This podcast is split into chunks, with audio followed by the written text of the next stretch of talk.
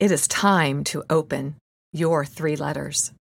I don't know about you, but I am really excited to see what is inside. On the outside, each bears an inscription. Letter 1 Turn your face toward the light. Letter 2 Let the Spirit of truth be your guide. Letter 3 Experience the peace that passes all understanding. These three letters symbolize the threefold cord of waiting truth, light, and peace. As you read through each letter, or as you listen to each letter, read them as if God is speaking to you, the only person in the entire world. It might be hard at first to adjust to this intimate narrative, but it will become easier. Take your time.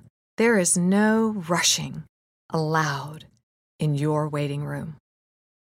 The longer you wait, the quieter it gets, and the more intimate the questions become, leading you to the most significant question of all questions How do I want to live the rest of my life? Are you ready?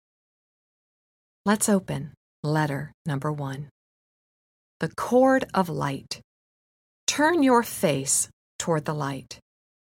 The world began with four powerful words Let there be light.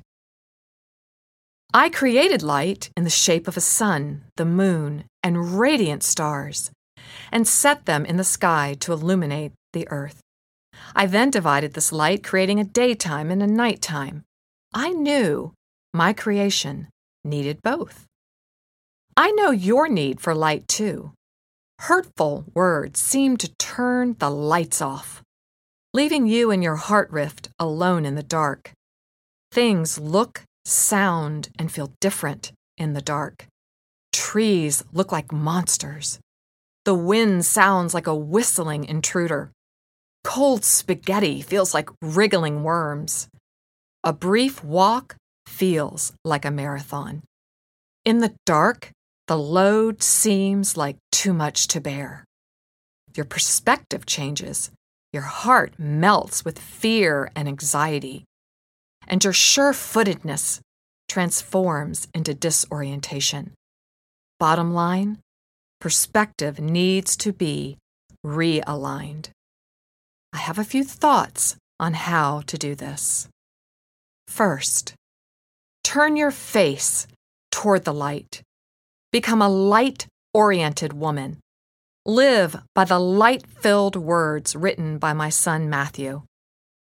Do not store up for yourselves treasures on earth, where moth and rust destroy, and where thieves break in and steal, but store up for yourselves treasures in heaven where neither moth nor rust destroys, and where thieves do not break in or steal. For where your treasure is, my daughter, there your heart will be also. The eye, your eye, is the lamp of your body. So then, if your eye is clear, your whole body will be full of light. But if your eye is bad, your whole body will be full of darkness. If then the light that is in you is darkness, how great is the darkness? Second, I placed an internal clock within the young sunflower that causes it to face east at dawn to greet the sun. As the sun moves west throughout the day, the sunflower follows it. During the night, it slowly turns back to start the cycle again. As it matures, the overall growth slows down, so the circadian clock makes sure the plant gets enough early morning light for the whole day. I spent a great deal of time and energy on those six days of creation, filling the natural world with life lessons just for you. Third, let the sunflower's beautiful story inform your new story. From this day forward, face east at dawn and greet my son. Capital S O N. Follow him westward throughout the day, and then slowly turn back east to start again tomorrow. Be light oriented. Fill your being with only those things that are light producing. Follow hard after my son Paul's words in Ephesians 1:18. I pray that your heart will be flooded with light so that you can see something of the future. He has called you to share. I want you to realize that God has been made rich because we who are Christ have been given to him. These are the words of the first light letter. Are you ready to read letter two? The cord of truth. Let the spirit of truth be your guide. Oh, how I want to keep your heart flooded with light. Healing words turn the lights back on. The light of my life giving words leads you into all truth. Light and truth are intimates. Over and over again, we see them working together.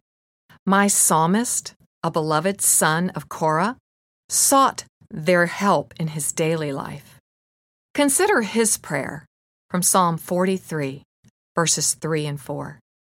Oh, send out your light and your truth. Let them lead me. He's asking for stability, sure footedness, and soundness. He longed to leave behind the lies that caused emotional instability in his life. He desired to live in the truth and light that brings emotional stability, being stable even when the forces of evil threaten instability. Listen closely. What I have to say to you now is very important. The only way you can change the negative, heart rifting narrative spoken over you is to, first, turn to me, your counselor and guide, and together we will read the truth of my word. A negative voice speaks, You are not good enough. The truth speaks, You made all the delicate inner parts of my body and knit them together in my mother's womb. Thank you for making me so wonderfully complex. It is amazing to think about. Your workmanship, God, is marvelous, and how well I know it. I am enough.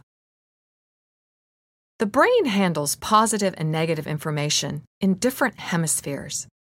Negative emotions generally involve more thinking, and the information is processed more thoroughly than positive ones.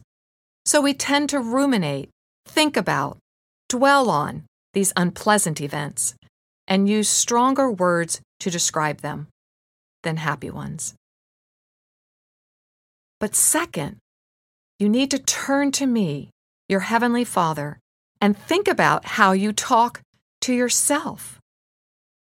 In your internal conversations, those intimate words you speak to your own heart, mind, soul, and body, be sure to speak more positive words than negative. Literally, turn down the volume on all the negative words, thoughts, or sentences. Tell them to be quiet. Identify a lie for what it is and reframe it with the truth. And always be kind to yourself. Wake up and hear me say, Good morning, daughter. When I created you, all of heaven smiled because you have immense value, worth, and dignity. I'm going to walk with you today. You will never be alone. Third, turn your face east at dawn and invite me, the Spirit of truth, to walk with you through the day. When your feet hit the floor, greet the day with Good morning, Holy Spirit. Guide me into all truth today. Amen. Are you ready to open letter number three? The cord of peace. Experience the peace that passes all understanding. Now, the final twisting on our threefold cord of waiting. As your heart is flooded with my light and believes my truth, peace comes. My peace is like nothing you have ever felt before. It is a peace that passes all understanding. At first, it might be hard to accept. Peace will feel strange. You've been distressed for so long. You've been anxious for so long. It will help to keep the words of my son Paul with you as you leave your waiting room. He writes in his letter to the Philippians, chapter 4, verses 6 through 8. Don't worry about anything. Instead, pray about everything. Tell God, talk to God about your needs, and don't forget to thank Him for the answers. If you do this, you will experience God's peace, which is far more wonderful than the human mind can understand. His peace, God's peace, will keep your thoughts and your heart